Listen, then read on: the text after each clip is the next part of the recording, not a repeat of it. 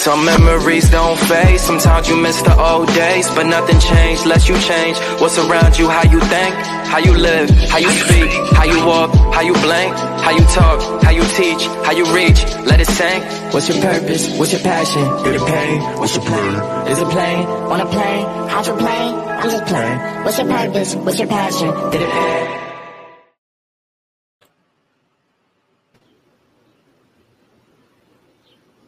We are back. It is plugged with Molly and Joe. Patrick now is a little bit better than before.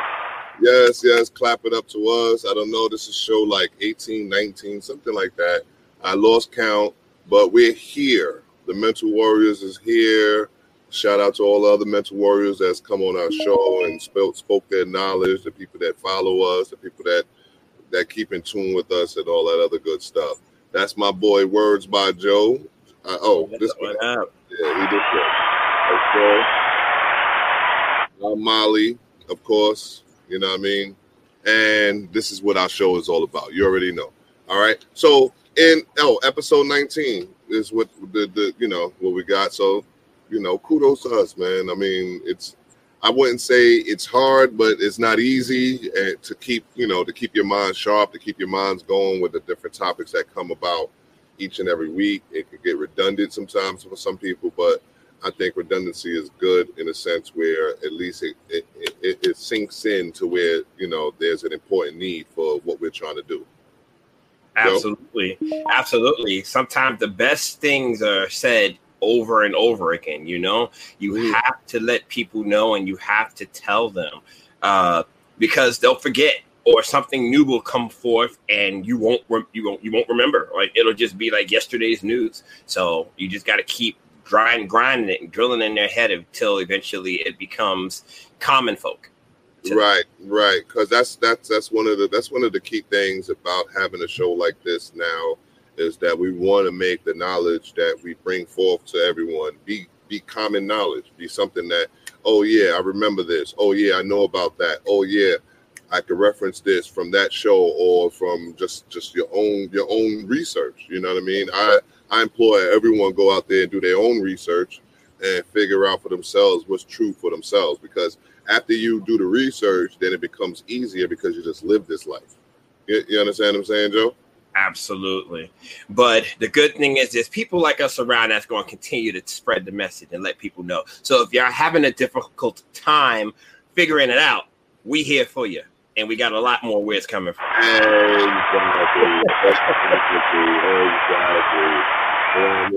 I mean, we here. We're going like um. I know. Let's give a give our people an idea what's going on in August. We're going to take a little, you know, a little summer break because they, you know people need to get their minds, you know, right. You know what I'm saying? Go go spend a little time with the family, go enjoy themselves, go and enjoy the summer, especially being from from New York. What's good, Sean Don? That's Sean Don from the Evening Rush and What's the Evening? Rush Work CEO. You know what I mean? Boss, boss, boss, boss kind of status. Think you know, right. one of the guys that's going to teach us teach us the way, teach us the way. Yoda. That's right. You know what I mean? So we're gonna take a little vacay, but in the meantime, while we're taking a little vacay, what we're gonna do is we're gonna sit there and throw back our shows. We got about 19 of them. By the time we're done, probably be 21 of them, and then we go, you know, allow people to take, you know, take absorb us, right? That's right. All right. So first and foremost, you know, shout out to the Evening Rush Network. I already shout them out, right? So he had said to shout out the big boys, but I think everybody is big. What you think, Joe? Oh yeah, um, everybody's big because any source, any resource, or any way that somebody's trying to get information is big for them. We may not see it as such, but that may be the only type of resource they have. So right. we have to look at everybody and say, you know, that it's important to reach the masses, and by all means. Right. So we got the Evening Rush Network, of course. All right. And we're live on the eveningrushnetwork.com. We are live on Facebook. We're live on YouTube. We're live on Twitch. We're live on Periscope, Twitter, um, and we're live on Mixcloud. You can watch us now. This is a new twist. I mean, I haven't figured out how this works or what have you, but we're going to figure it out, and we're going to come back even stronger with that. Um, you can watch us on Deja Vu Television. Shout out to Deja Vu Television, and we can you can watch us on Roku TV now. Huh? That sounds like sounds like some dopeness, no? That's right. They can see us in the flesh. You know? Reaching the and, some the, and some of the things they can hear us on, Joe. Ah, you can hear us on Anchor FM, iHeartRadio, Pandora Radio, iTunes Podcast, Breaker Podcast, Google Podcast, Pocket Cast Podcast, Radio Public Podcast, Spotify, Spreaker, Deezer, Podcast Addict, Mixcloud, Podchaser, Podbean, and Listen Notes. And of course, the Evening Rush Network. Yes. And then we found out today that they're officially on Nielsen SoundScan. So now all the numbers, all the likes and the shares and the views and all that other stuff, um, it all counts. Absolutely. It all counts. Yeah. No excuses, no No. explanations. Nah. And listen, Lord, listen. We aspire one to a hundred, to a thousand, to a million. Listen, right. it's it's, it, it's what we what we're here to do, right? Um, Yes. Well, from what I gather, bro, you got a special guest for us today. Ah, yes, I do. Um, I had to go into my resources. Like this woman that I we're going to introduce is a mental warrior as ourselves because I see it every day. Um, she's also someone who's in the masses of saving the people and making the better of themselves, and she's also a scholar as well. So I thought that her two cents, if you will, would add to ours. So I would like to welcome Miss Ishelle Tillery to the program.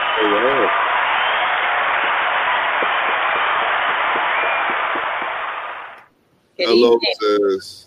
It Good is a pleasure. It's a pleasure to have you with us. Um, we're going to get into your story probably a little bit later. Well, you know, it, we if people follow us, they know how our show runs. We usually get into the meat and potatoes of what you know what we're talking about, and then we we you know we lay back and then understand exactly why we brought you on and why it's important for your story to be heard. You understand? All right. Yeah, All right. And I appreciate you, sis. Thank you. All right, Joe. So now you know what time it is, right? Oh yes, paying homage to our ancestors. I love it. Okay. Did you explain? Did you explain to sis how this works? Yes, yes, I did. We pay homage to an ancestor, somebody who meant an important aspect to our life, kind of made us who we are. It could be anybody from the knowns to the unknowns. So I know we all have one. I will go first, as always. This Mhm. gentleman was I met later in his years. Um, he's somebody that I met through my other form of business, and I'm a historian, as for most people know. And this gentleman was a historian as well, but not very humble about his works. I'm talking about the late William Bill Miles. Okay. William Bill. A lot of people don't know him. Harlem folks know who he was. Bill Miles was a American filmmaker, born and raised in Harlem. Uh, he created a couple of documentaries that focused on the uh, Harlem experience. I remember Harlem. Also, Men of Bronze, which focuses on the 369th Infantry. Uh, he worked for PBS in the 80s. Uh, continued to do a lot of works with them, about maybe 10 other documentaries as well that are in the St. Louis uh, Washington University uh, library. I've been trying to get access to them, but you know, eventually I'll get access to a lot more of his work. I have some of them, but uh, Bill was just somebody who saw what was going on in life, and he had to tell the story, kind of like we are. So, and I got to see him as he told his stories, or at, at the end of his life, and he had such a great time doing it, and he was just an encyclopedia. So, I, you know, I, I'm glad I had the time to spend with him and pick his brain, and he encouraged me to do the same. So, um, Ashe to you, brother Bill. You know where you are. Yes, indeed, indeed, indeed, indeed, indeed. So, I mean, that's wonderful story. I I'm, I wasn't familiar with this story, of course, but um, that's what that's what paying homage is all about. Paying homage is, not about the the stars of of, of of of TV and the stars of yesterday. It's more so about the people that influences us and influence how, the way we think and the way we go about this. You know, trying to maneuver ourselves within the system. So that goes to my, you know, who I pay homage to today, and that is John Elroy Sanford. Who is that, you ask? That is the great Redd Foxx. comedian.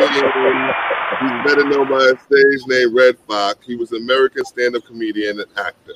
Foxx gained success with his raunchy nightclub acts during the 1950s and the 1960s, known as the King of Party Records. He performed on more than 50 records in his lifetime. He portrayed Fred G. Sanford on the television show Sanford and Son and starred in The Redd Foxx Show and The Royal Family.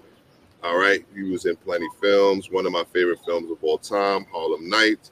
Yes. And one of the reasons why I chose Redd Foxx, and to be honest with you, is because he was him at all times. I don't care if he was acting, I don't care if he was doing stand up. He was always unapologetically him. All right. Um, he paved the way for for what we would what we would know as the norm in, in in black society, and that was through his work in comedy. You understand what I'm saying? His show his show is one of the first ones where you'll see him they they, they speaking about um, um um police brutality. You know what I mean? They were speaking about the N word. They was they were they they were speaking about racism because remember the little Puerto Rican guy from across the way and Yeah. all that. You know what I'm saying? Um, friendship. Um, single. Look, he was a single father. Yes, he was. You understand what I'm saying? So if you look at all the layers to, he was an entrepreneur. He might have been a junk man, but he was an entrepreneur. as well. Right. You know what I mean? So when you talk about Bill Cosby, right? You talk about a Bill Cosby and what his work did for for our psyche. You have to also speak about Fred G. Sanford. You know what I'm saying? We're right. talking about those things that play with our psyche to make us understand that even if you're selling junk, you could be selling the lowest of low, but listen, as long as it's yours, you're gonna do something. You know what I mean? So that that I get I give my props to Redd Foxx for everything that you know, everything that his shows and everything about you know Sanford and Son and all all his work that ever inspired me to just be just be myself at all times. Ashe. Yes, yes, yes, indeed, indeed. Well, Okay, Missy Shell, you are up. Who was your ancestor that you're paying homage to? So I'm paying homage to my great grandmother, Georgia Lee Bryant. Um, she passed away at 90 years old. She was the matriarch of our family. Who, yes, that is her. Um, she was very instrumental in ensuring that us young black girls that turned into black women were made sure that we dressed appropriately. She made sure we knew how to move around the kitchen. She taught us to respect others. She taught us um, how to also be entrepreneurs. Um, she sold pies and cakes. She was a baker. Um, she was a domestic worker. But one of the other things that really she instilled in us is to have our own real estate, to own our homes. And she owned her home until the day she died. I had the privilege of moving into her home and living there for a little while before my grandmother, who it was it was in her name after um, my great grandmother passed, but my grandmother decided to sell it. But I was able to live in that home for a little while with my own children and my husband at the time. And so one of the things that she, I, you know, we talk about generational wealth, and I think that was truly the beginning of making sure that we own something. Um, that and education. You know, they can't take your education from you if you have your education, and they can't take your ownership of your home away. And it and it's lucrative. She had a tenant. She made her own money from having owning her home. So today I pay homage to her. Georgia Lee Bryant, my youngest daughter, has her middle name. So her legacy continues. That is so dope of a story. Like I don't know, like I, I, between you and Joe, I'm sitting here like, all right, maybe I, you know, I could have found something. Nah, but nah, I'm good. I'm good with I chose. I'm good I chose. You know, what I mean, because it actually fits with both. You know, he fits into with both, both. You know, both both people that you guys sandwich me in with does. You know, I mean, one was an entrepreneur at, at, at you know at, at, at her core, and the other one was very outspoken about everything. You know, everything black. So you know, what I mean, hey, what can we, you know, what I mean? So I guess it, it, it sandwiched itself just nicely, you know? Absolutely. Right. Yeah, and you know, respect and praise to them people, man. Especially, you know, all all all all all the ancestors, all the ancestors, man. So, as we speak, we're going to move on to our next segment, which is what we call current events. You know, what I mean, um, the about current events is basically it's what's happening in the now. All right. So what's happening in the now, Joe? You brought up the fact that uh, you brought it up a few times this week. You know what I mean? And I think it's really bothering you a little bit that this is happening. So I'm going to bring up the topic of Illinois. Isn't that what Chicago, Chicago, Illinois, right? Chicago, yeah. all that, right? Okay. Has mandated, okay? So Illinois has mandated Asian American history as part of their curriculum. So we went from a week or a couple of weeks where we're speaking on people that's taken away te- the teaching of African American history to Illinois mandating Asian American history. Well, but it's just it's something that you look at and you're seeing Illinois, you're seeing it just happen, and you're like, there's no disregard to the Asian American culture, as every culture has made some type of impact in this country, good or bad. Right. Where's the emphasis coming from? You know, I mean, when you have a culture that I'll I'll dare to say it that hasn't contributed as much as African American history, I'll tell you that. But there's a mandate on that culture, but our culture is being taken away from us or being ignored.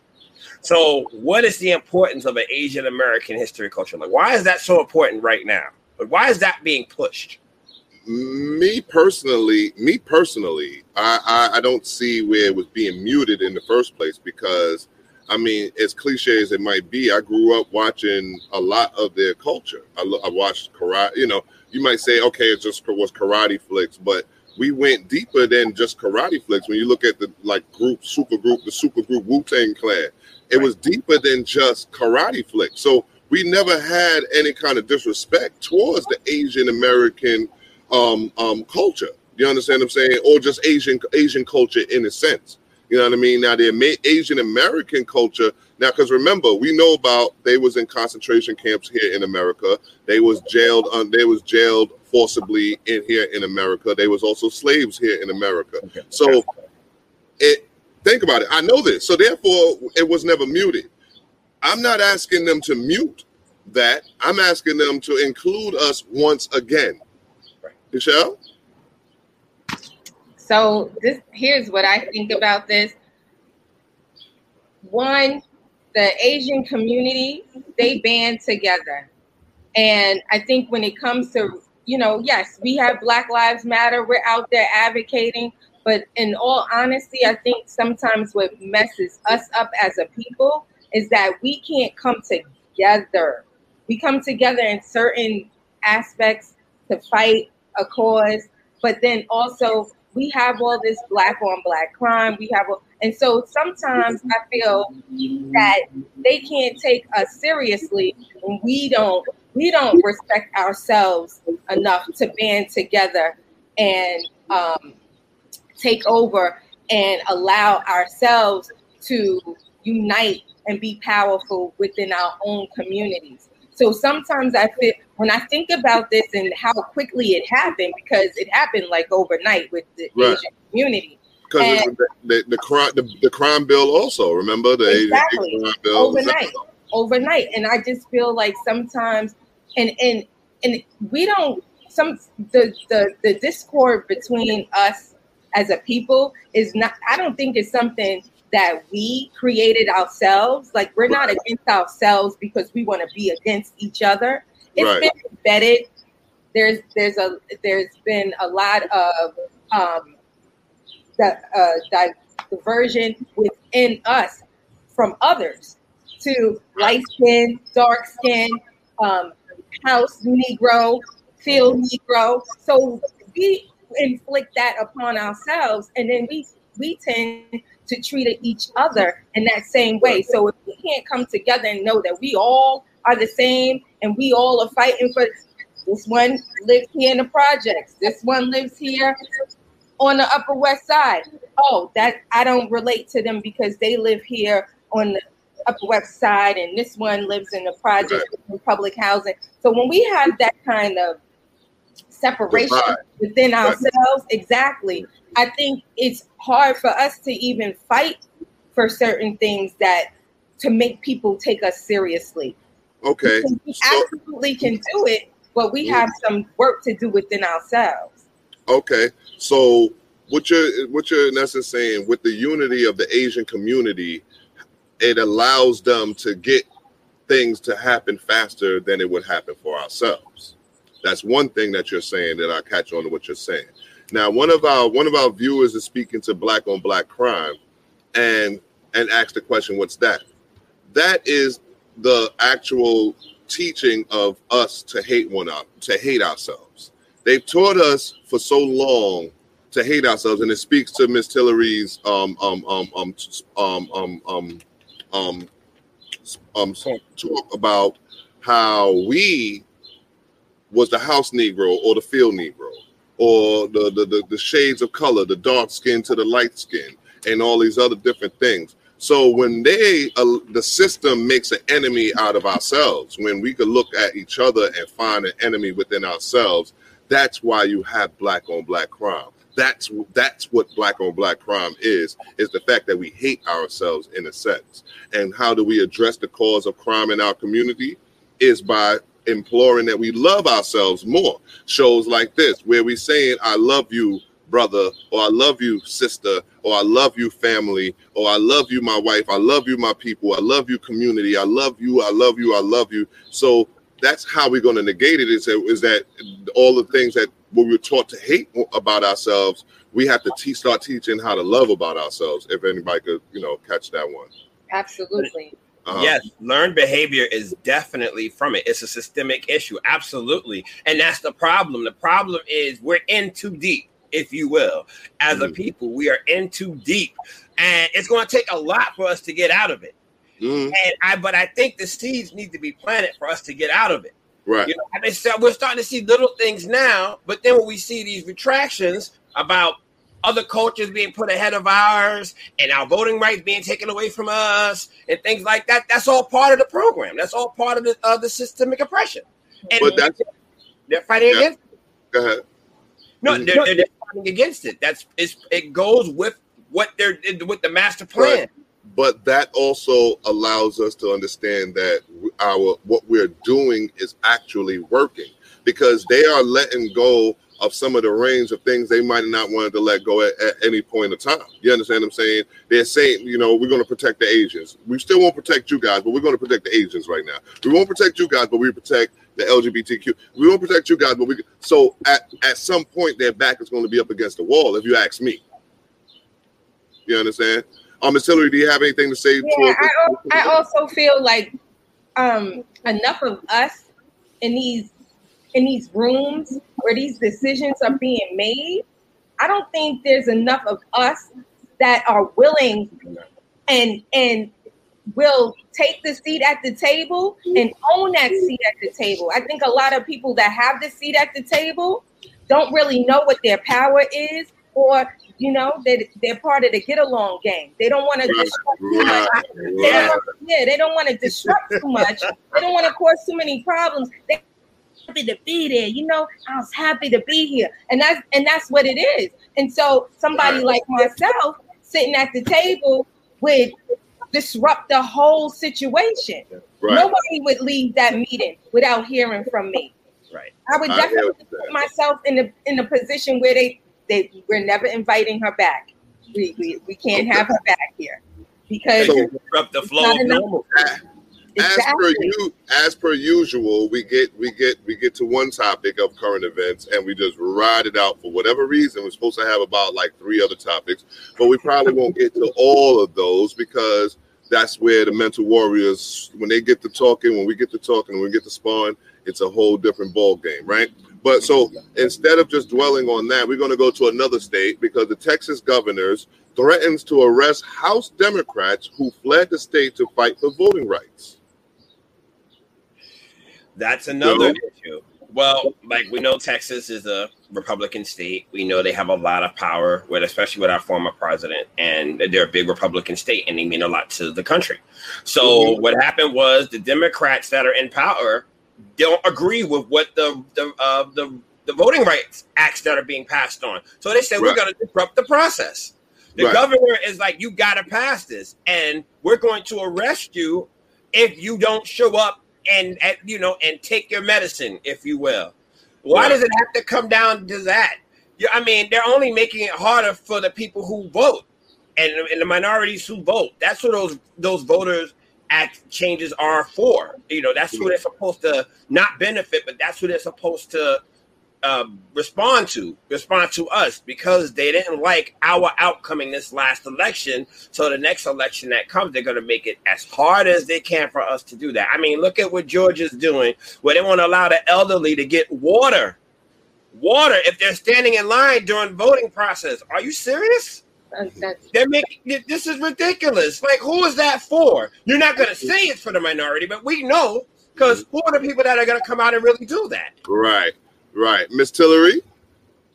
I think that's absolutely ludicrous. Mm-hmm. And again, if I was sitting in the situation, if I was in Atlanta and I saw that happening, I would lose my mind. But I also would be, I would also be strategic and I would do something, probably ban, not ban, pull together a group of people such as yourselves. And so we would make it really easy. They wouldn't have to walk up and get water. We would be out there handing it to them. So I would put a solution to the problem. So you, yeah, you don't want them to walk away. They're gonna lose their whatever the situation is. I would bring a solution to the problem mm-hmm. and make it even more difficult. And that's what our ancestors did. They made it even more difficult. Oh, you don't want us to you don't want us to sit sit on the bus? Oh, we're gonna walk to work. That's right. Okay. Put the pressure on. Put the pressure on. You gotta put the pressure on. Pressure, mm-hmm. pressure bust pipes. Yes, they do. We're gonna leave. We're gonna leave. We're gonna leave that one on that note. Yeah. Uh, uh, pressure, pressure bust pipe. That's exactly what I'm talking about. Um, um, unfortunately, Cornel West, the great Cornel West, Dr. Cornel West, resigned from Harvard. I never thought. I never thought he should have been there in the first place. Like you know, me honestly, like that's just me. Like, what are you doing there? Like that's their stuff. Right. Like, if you ask me and that's where I would have gone with that as well. Like it's almost like how the system we're proving ourselves in their system. They never wanted him there in the first place. So it's like for that, it's bittersweet because we know how hard he worked. He graduated from Harvard. So we know how hard he worked to go through that system, and they still refuse to give him what his rights are due. And there's a lot of people recently that have been in put in positions of power and they're not being given their due. They're not giving their reward. But like you said, we're in their system. What we need to do is create our own system and have that. Like, what makes their titles better than ours? Yes, what makes their labels better than ours? Absolutely nothing. And he and he and he's one the champion that we are best. We are the best. We're the best. He he was DJ Khaled before DJ Khaled was DJ Khaled. We the That's best. Right. And then you still went and became a token to their system. Sis, yep. what do you have to say? So here's the thing. Here's the thing. I'm a doctoral student at Tulane University. That's one of the whitest universities in the nation. Okay, and one of the most difficult to get into. But I'm in their doctoral program, in the social work doctoral program. My goal and my dream and what I will do is I'll take that education from Tulane University and I'm gonna apply it to a black historical college and That's be the right. head of the social work department there. That's right. Okay, that is what I'm going to do. That's that, what you're that is do. what I'm going to do. I don't need their title. I don't need Tulane to give me a title. Right. I'm going to take and then I'm going to apply it to where it belongs because that's why I'm there. That's right. Well, we just right. hope that there are more. We hope that there are more of us that do that. You know, you go there for the education, but you realize ours is much as important as well. You know right? And and and and and and doctoral student John, I understand you're you're you're at an Ivy League shaking shaking things up. But just the same way as Dr. Cornel West, there's always going to be a, a, ceiling in those in those institutions. That's so right. the fact that what you're doing also what we know that you're doing is being the executive director to an to a community organization and rooted here in Brooklyn. That is what Sis is talking about, where you take from there and you feed it into the community. Community, yep. You know what I mean? So with that, we're going to take a break real quick because we have a little few words from the Evening Rush Network. We're going to have future Dr. Tillery on, okay, and then we're going to have my main man Joe. All right, and then me, of course, Molly will be back. Um, but we're going to listen. We're going to hear some words from the Evening Rush Network real quick. Be back. Looking to podcast shows and do not know where to start? The Evening Rush Network can help you with that. Call us at 929 441 2417 or email us at the Evening Rush Network at gmail.com for dates and prices. We got you for all your podcast needs. The Evening Rush Network. Tune in, subscribe, and share.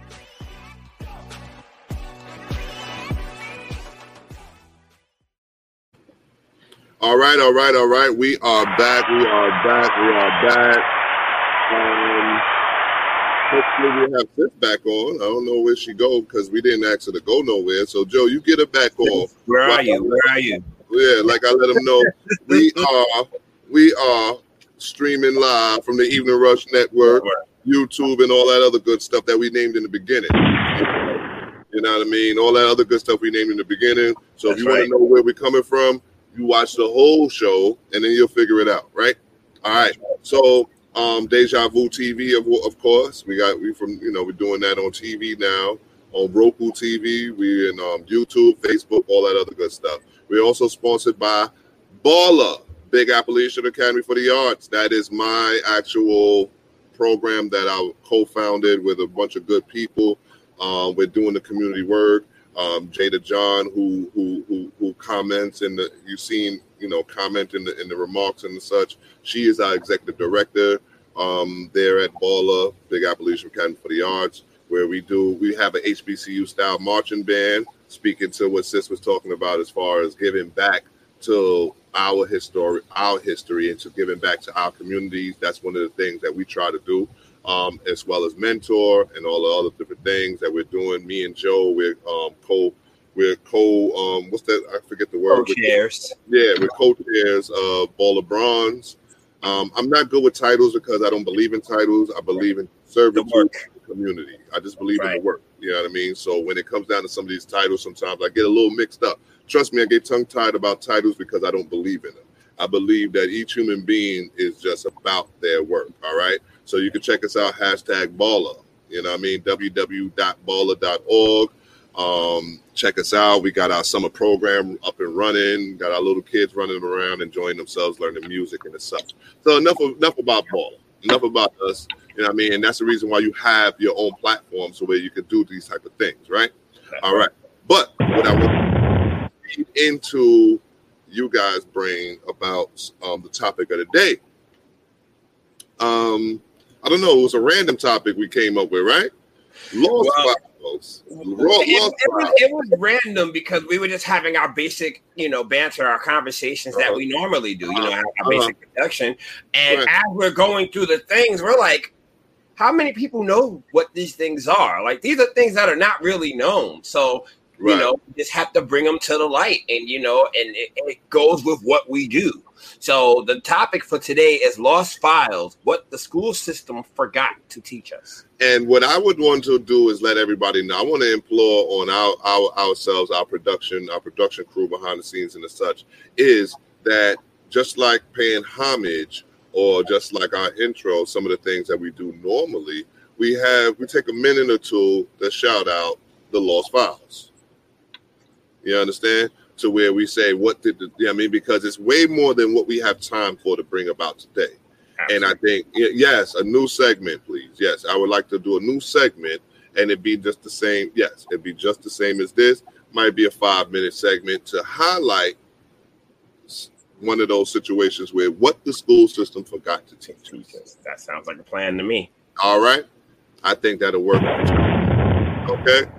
All right. So, first, Joe, what the school system forgot to teach us. Oh boy. Well, we know that when it comes to usually you'll hear this around Black History Month. You'll hear about the inventors or people of African descent who made uh, impact in their communities. Something that came forth to me was a gentleman by the name of Otis Boykin. Okay. Otis Boykin was an inventor. He was an inventor that was responsible for 29 different patents, including the pacemaker. Most people don't know who Otis Boykin was. Like you wouldn't look at the pacemaker and say, "Oh, a black person is responsible for this," as well as a lot, a lot of other inventions as well. Can I give you and, another one real quick? Can I give you another one real quick? Absolutely. One, one major one real quick. Go ahead. Missile guidance, bro. Wow. Missile guidance. Missile guidance. Look at that. Like another, you know, you wouldn't look at him and say that. M- guided missiles. He would he was responsible for that. He was responsible for IBM computers. You know, all these things that you look at and you wouldn't look at a black person and say, okay, he was another invention was the burglar proof cash register. Like, really? Like these are things that we use in an everyday setting and everyday lifestyle and these are things that are very important to society and you an african american man is responsible for these patents and these creations. So i'm pretty sure 95% of people don't know this. I'm almost willing to say 99% of people don't know this. Right. but that's part of the things that i didn't learn about when i was in school. Miss tillery what do you think about what we just learned today? Well from what I'm learning um, as a doctoral student, there's a lot of um, information, different. I mean, it's just so much. I can't even get it together. There's so much that they don't give us credit for, and right. I think it's it's just the it's it's because how could first of all why would we think that we were we were so amazing and we invented these things when they won't even show us or tell us or teach it in our schools for us to see how amazingly great we are. And right. when I have to be honest, when I stumble across certain things like as a doctoral student, I read about how um, a black social worker, okay, was behind the um, Brown versus the Board of Education, mm. the Supreme Court asked her to do the research on how the how segregation impacted black children. Mm. I would have never thought that or known that it was a black social worker who was behind that research and how segregation impacted black students. Never ever. And right here in Harlem, she started the first child black child development organization right here in Harlem. Wow. Wow, that's that's that's deep. That's deep. That's deep. That's real deep. And that's what that's that's why this is a, this is a this is a pretty pretty pretty good segment we're stumbling upon because I think that um, we could keep going with so many other different things, right? Because I, I believe one of the topics that um, Joe, one of the one of the, one of the situations that they forget to teach us in school is about Greenwood. Um, you familiar with Greenwood, Joe?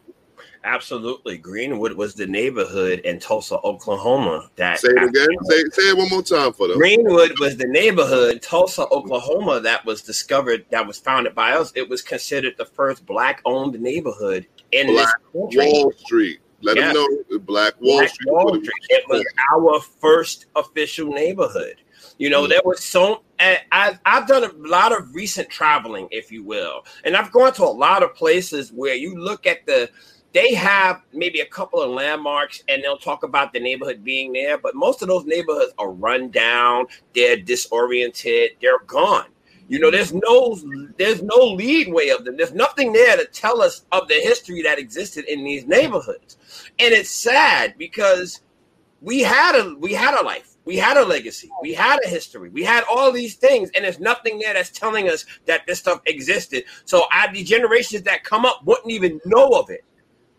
Hell, we don't. Most of the, most of us don't know of these things until we do the research. Because why wouldn't you tell us that about the Tulsa Race Massacre, which took place on May 31st and June to June 1st, 1921, when mobs of white residents, some of them deputized by the police and given weapons by city officials, attacked black residents and destroyed homes and businesses of Greenwood District in Tulsa, Oklahoma, U.S., alternatively known as the Tulsa Race Riot or the Black Wall Street Massacre. The event is considered one of the single worst incidents of racial violence in American history. We we we we, we followed that up a little bit later on in life, trust me. Um, the attacks burnt and destroyed more than 35 square blocks of the neighborhood. At the time, one of the wealthiest black communities in the United States, known as Black Wall Street. Now, as simple as I read that from off of off of the off of the internet, is as simple as these the type of things that could be taught in our in our schools. These are kind of things that could be taught to to help build our morale as a people, to help build our, our, our you know build up build up our spirit to make sure that we know that we are somebody that we you know. But why would they do that, right? Right, right, Miss Tillery, what you think? Yes. Why would they? Why would they want us to know that we're great, we're powerful, we're amazing, that we have made major contributions to this country? Why would they want us to know that? Mm-hmm. Because they're threatened. Exactly, exactly. So we go from Greenwood, but then okay, that's that's down, that's down, that's down, that's down south, right? That's Oklahoma, right? Right. So so let's. All right, I'm a New Yorker. You a New Yorker. Y'all New Yorkers, right? So Right. let's talk about Seneca Village. Seneca Village. Seneca Village. Where's Now- Seneca Village, Joe? Where's Seneca Village, Joe? Well, Seneca Village was where Central was where Central Park is now. People wouldn't know that between 82nd and 89th Street, between Mm-hmm. what was uh, 7th and 8th Avenues, right across from the Museum of Natural History. Nobody would recognize that that being a black village. That was a black village of 225 residents from 1825 to 1857. So you're talking about over 30 years of a village that was there. And what happened? Well, once they decided to build Central Park, we were all moved from Seneca Village, gone, just and nothing in existence. Now I ride through that park on a regular basis. There's maybe a little plaque there that talks about Seneca Village, but nothing there. Like we don't know any history of Seneca Village. We don't know of people that lived the residency or anything. And there's so many neighborhoods like this in this country that were once there, thriving neighborhoods that meant something to the community, and there's nothing there, gone, ghost. And that drives us to our next point in our topic of the day is the missing history of the black family.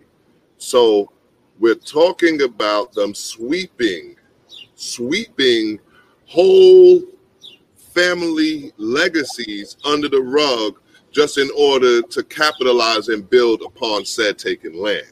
Right. Miss Tillery, do you want to speak to this? I absolutely want to speak to this because I have been given the amazing opportunity to rebuild this particular course at a city university that I teach at. Okay. And what- Okay. And this summer, for the first time in maybe about 15 years, the course was going to run. I only had four students sign up for this course. Wow. Four. Wow. Four. And we know CUNY universities are highly diverse, but they are heavily attended by people of color. Right. Right. Okay, four, four students. So they canceled. it. It was supposed to start on Monday. They canceled the course.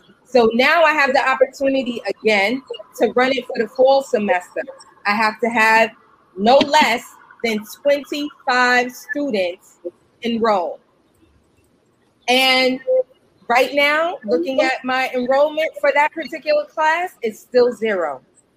Wow. How and when I tell you this course, when they asked me if I wanted to rebuild the course, I was like, absolutely, because the history uh, and the psychology of the black family goes way back to pre-slavery, post-slavery, the black church. The black church is all about the black family. Okay, let's just let's just start there. There is so much information that makes up for the psychology of the black family. And for someone such as myself, you, and if I came across this course, I would try my hardest to fit that into my schedule. And it's only an elective, it's not mandatory by the Africana Studies Department, which it should be, because right. it is history and the foundation of who we are. Absolutely. But it, it's a it's only an elective and students are opting not to take it because it is an elective, and if their financial aid doesn't allow them to um, pay for something that's an elective over the summer, they they're not going to do it. That goes to that, that that goes to what Sean is saying. They're not promoting it. Well, I wouldn't say they're not promoting it, but they're not making it mandatory. Once, right. Once once you say it's an elective, that means you're giving someone a choice per se, as if it's knowledge that they might want to hear or they might not want to hear. Right, Joe? What you think? Well, just like they're able to mandate Asian American history, you know, the psychology of the black family should be a mandate in CUNY courses or anything in regards to black history because we are a part of the American curriculum.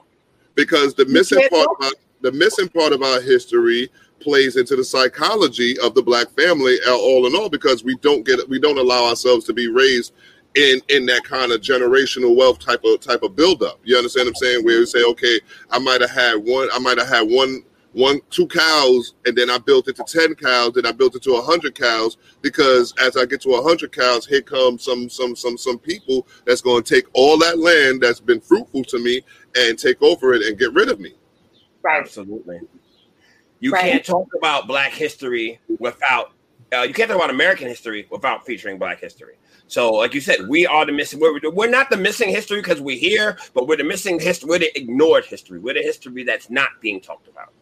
Absolutely. Right. Because as you as we speak on the school system, what they forgot to teach us, those are the type of things that we're sitting here like, how how can you forget these things? How can you forget to tell us these stories? unless they just want us to not know about these stories. So they want to sweep our history under the rug, and and and we see it every day, especially with um um, um what critical CRT, right? Critical race yeah, theory. Critical race theory. There you go. Right? Because it's okay. painful for them. So it, yeah. it's painful for them. They don't want to relive that. Oh, it already happened. We're sorry you gave this, that, and the third. So let's not rehash that. No, it's still here. It's embedded in our the, our systems. It's how our children are educated. I see it every single day. One school looks different from the other school depending on where they are geographically. It is it is a systematic issue. Right. And one of our writers had wrote said within our own families we sweep history under the rug. And that there goes to one of our, that goes to one of our points because of shame and guilt in family history because they, like I said, they make us enemies of ourselves. So and then so then when it, when you look at it, it's a, it's a shameful thing when uncle the drunk uncle over here or or or or, or, or the touchy feely uncle over here because we got to speak to every every facet of what, what's going on out here. Absolutely, you understand what I'm saying? So they allow that the shame and the guilt to pour into our communities and not the positivity. You understand what I'm saying? You see how that works? It's, it's, a, it's systemic all of it is systemic and we have to break the system, no? Of yeah. course. Of yeah. course, breaking the system is the key. But the problem that I see is that there's not enough of us doing it. We can talk all we want to, but if we're not the masses, people are not going to listen. That's why you have people calling us woke, um, hotep, and all these type of things. Everybody we don't know who we are. We don't know who we are. history is. That should be a given you know, that's a mandate within itself, but it becomes a threat because it seems like you said earlier, we're disrupting the natural order, the system uh, order of things. And because the fact that we're disrupting it, we're a problem. We're uh, we're a threat to how keeping things normal, if you will, whatever they consider normal to be. We have to disrupt it. We can't sit still. We gotta. We have to disrupt it. Right. And I, and I'm sorry, but marching is not always going to get it. Tell them about it. Marching is not always going to get it. No. It- We gotta me, get it's into- quite annoying. If you sitting at that table, if you sitting at that table, you better let that voice be heard. That's Yes. right. Because Indeed. that, I mean, that what what is that doing? I'm sorry. I'm sorry. It's getting you corns on your feet, sis. It's getting some That's corns. it. That's it.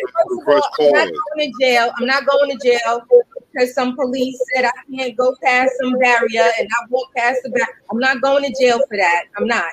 But what I am going to do, I'm gonna shake, rattle, and roll the table I'm sitting at and make them pay attention.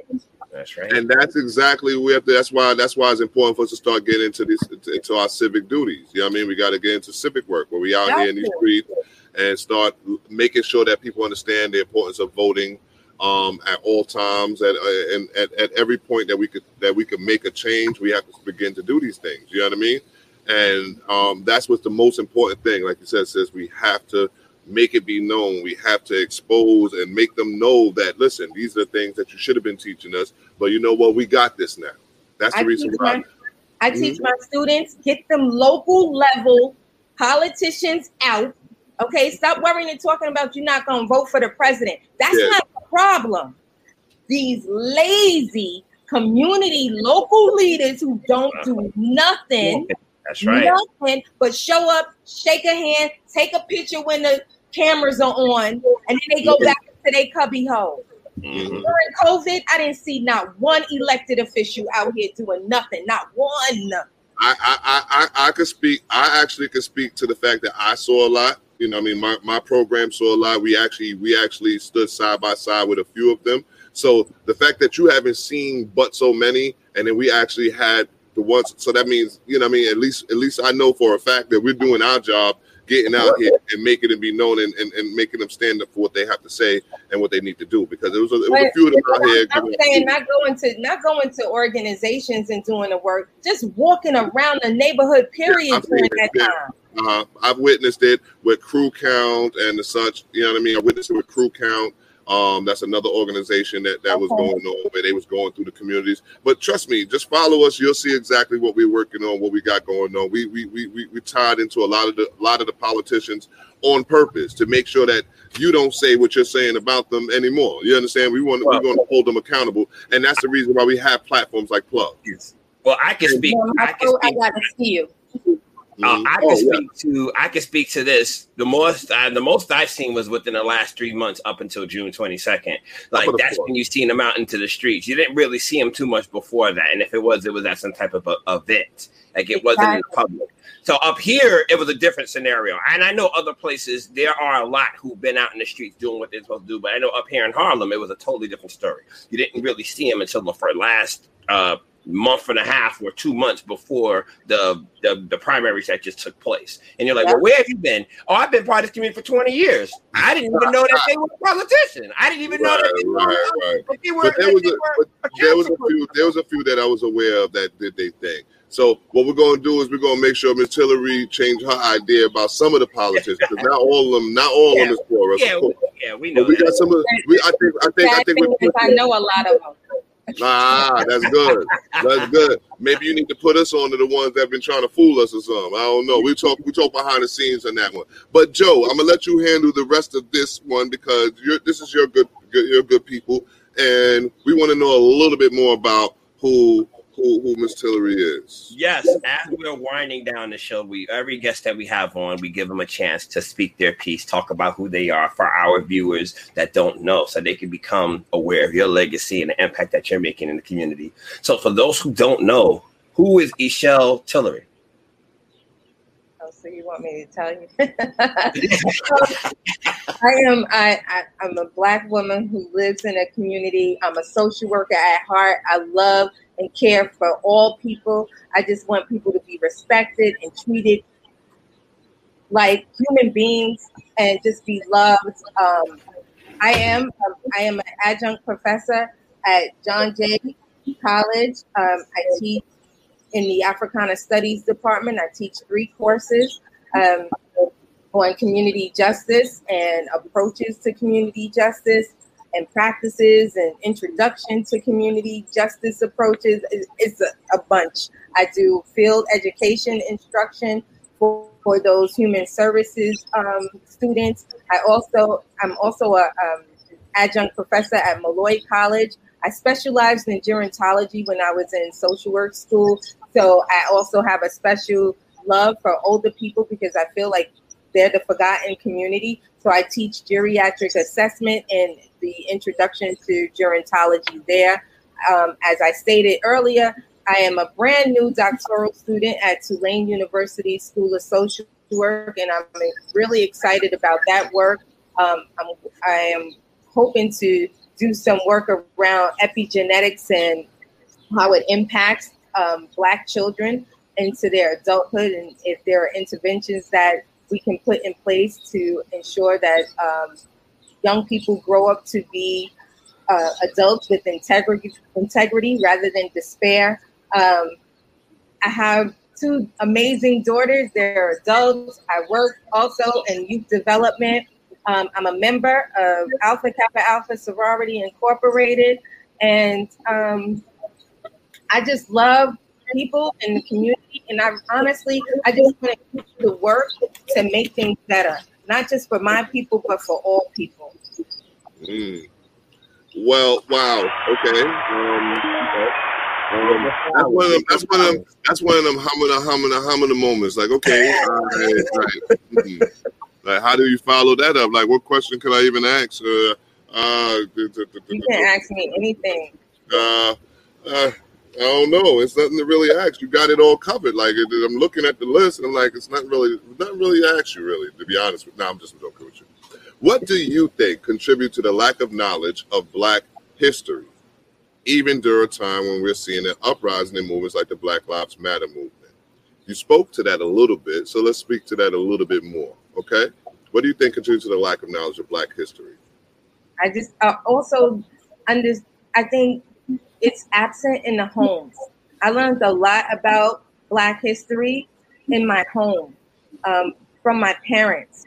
Uh, they made sure we knew about slavery and what happened. They made sure not just during February that we knew about Black history. They constantly talk to us about it. Constantly. Um, I am um, related to some other famous people in Black America. So they made sure that we knew who they were and the work that they did and why it was so instrumental to the Black community. And I, I just think that Black history really starts in the home, but a lot of times it can't start in the home because people don't they don't know who they are. And so I honestly, um, and I, I raised my daughters to be the same way to understand who they are by picking up books and giving them books. My my daughters did not have PlayStations. They're grown at 30 and 25 years old. So during their when they were younger, they didn't play on the PlayStations or that other little thing that you have in your hand. If we were going somewhere, we bought them a book, they read books. And to this very day, my daughters get extremely excited about ordering a book from Amazon, Barnes and like they love books. They put me onto books sometimes. And so I just think just when they're small, really exposing them to to even if you don't know, you all learn together. What are we? Who are we? What what what makes us who we are? Why do we look the way that we do? How did we even get here? How did we get here? Right, right. here. How did we get here? You know, and I just think really teaching um, teaching young people about that that's how it happened to me. That's how I became so intrigued. I minored in Africana studies when I was an undergrad because I wanted to know more about my history. And so okay. I just think it's it's in it starts in the home. Absolutely. And that is that is exactly where we where me and Joe agree so wholeheartedly about um, the lessons being taught here unplugged is that it actually starts at the home. So the parents would have to start learning a little something about their history in order to be able to pass it on to the children. And sometimes the children are stubborn enough not to try to figure it out for themselves. But but that's neither here nor there. That might be a topic for another day, right? But what we're going to do is I'm going to close out with one last um, question slash topic or what have you. really based at you again, my dear, which is um, what do you think is the controversy surrounding critical race theory? And how does this connect to the issue of forgotten history in school curricula? Okay, so again, I, I believe critical race theory it, it forces other people to look at themselves, and they don't want to look at themselves. And because they don't want to look at themselves in a negative content or way, that they're pushing to not allow that to take place in schools. Um, I actually, right now, I'm looking at an article that came out in the New York Times um, recently. It came out on July 9th, and it's what is what is critical race theory and how to learn more about the issue dividing school districts across the country. Because there was a teacher who actually in California who was um, after parents complained about her doing an identity map, which helped children to understand where they looked on this, where they were race, class, and gender wise during this lesson. The parents complained, and she was no longer able to um, present this lesson ever again. And I just, I think it's, it's, it, it makes people look at themselves in a way where they they don't want to look at themselves in that way. Is what one of the, the picture says? Stop teaching critical race theory to our kids. Who's on the Who's on the cover? Who's on the cover? Who does it look like? Yeah, but but but you don't want to you don't want to teach critical race theory, but you want to um teach gender roles and sexuality to our kids. Like, come on, make it make sense, Joe. Make it make sense, Joe. Here's what's funny about that, though they're, they're penalizing kids for doing that, but why are you pushing services like 23andMe or Ancestry.com? That's exactly what they do. They do the same thing what that project was doing. They take your DNA and they map out your ancestry for where you're from. But the problem is, it's not a capitalist gain to it. There's no money behind having a kid do it as a project, but they want to tell people send that $250 go get the DNA swab and we'll come back in three months so you can get your history results. But we're not teaching kids to do that on their own or teaching us to do that on their own. Goes back to how systemic oppression. One of the one of the um, one of the other sentences here in this um, article it says, meanwhile, some schools have recommended to young readers the book "Not My Idea," a book about whiteness. What? Yeah, I know you've been reading about books about whiteness because all I've read when I read American History One and American History Two, whatever we was in when it came down to American history, I was reading about a bunch of whiteness. Absolutely.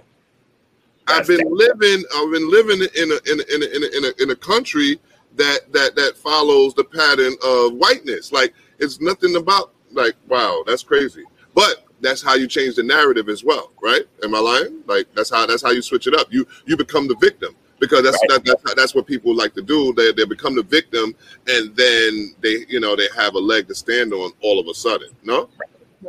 Right, and it takes away it takes away from the main purpose and makes their purpose more relevant. Like we were just talking about our purpose, but how did you jump the line of oppression? But they've been doing this for the longest. The same way when we're sitting here talking about Black Lives Matter and such, and what we want, we want our rights and this and the third, and we want it now. Something that we've been saying for de- for centuries, for decades, and the such. They give it to other people to throw us off. You understand yeah. what I'm saying? So that's why it happens for the Asian community quicker than it happened for our community. That way they can say, "Well, we did it for somebody." You know right. what I mean? I like like, and then they play with our morals and our principles because what you don't want them to get their rights. Of course, we want them to have their rights. Right. You know what I mean? So they make us the bad guy because we're mad because they got the rights before we did. We did right. that is this. Oh my gosh! That is what we're dealing with, and and and every week we figure out a way to deal with this situation. And trust me, you, me, um, producers in the back. Uh, uh, hold on, I got to do this. I got to do this, you know, because I'm gonna be big one day. I'm gonna have one of them earpieces. Yes, I know I have to. no shade. It's only jokes. It's always good yeah. To um to to have this show to be an outlet each and every week. Um, was I having a rough week? I don't even know anymore because I got this to reset myself, so to say. I got a wedding to look forward to this coming weekend. That's right. Um, this oh, matter of factly, hold on. happy anniversary to myself, to my yes, please. Right? Happy anniversary. Yeah. Love it, love it. Yeah, we was we we we was married yesterday, two years ago. Um, that's a dope thing. Yes, that was a dope thing. That was a dope dope experience. Um, that's what legacies are made of. Those are the type of things that kids and other people realize and see and be like, yo, I could do that because that's what happened to me. I looked at somebody else and was like, wait a minute. They look real, real, real happy doing that there. Uh, you know what? Maybe this might be therapeutic for myself, you know? Right. Especially, come on, you know what we're dealing with in this mental torture in this country, right? Oh You yeah. know what I mean? So that's my last words. Ms. Tillery, I guess, what do you have to say in, in, in real quickly as we wrap up? I just thank you all for giving me the opportunity to speak and be a part of your amazing show.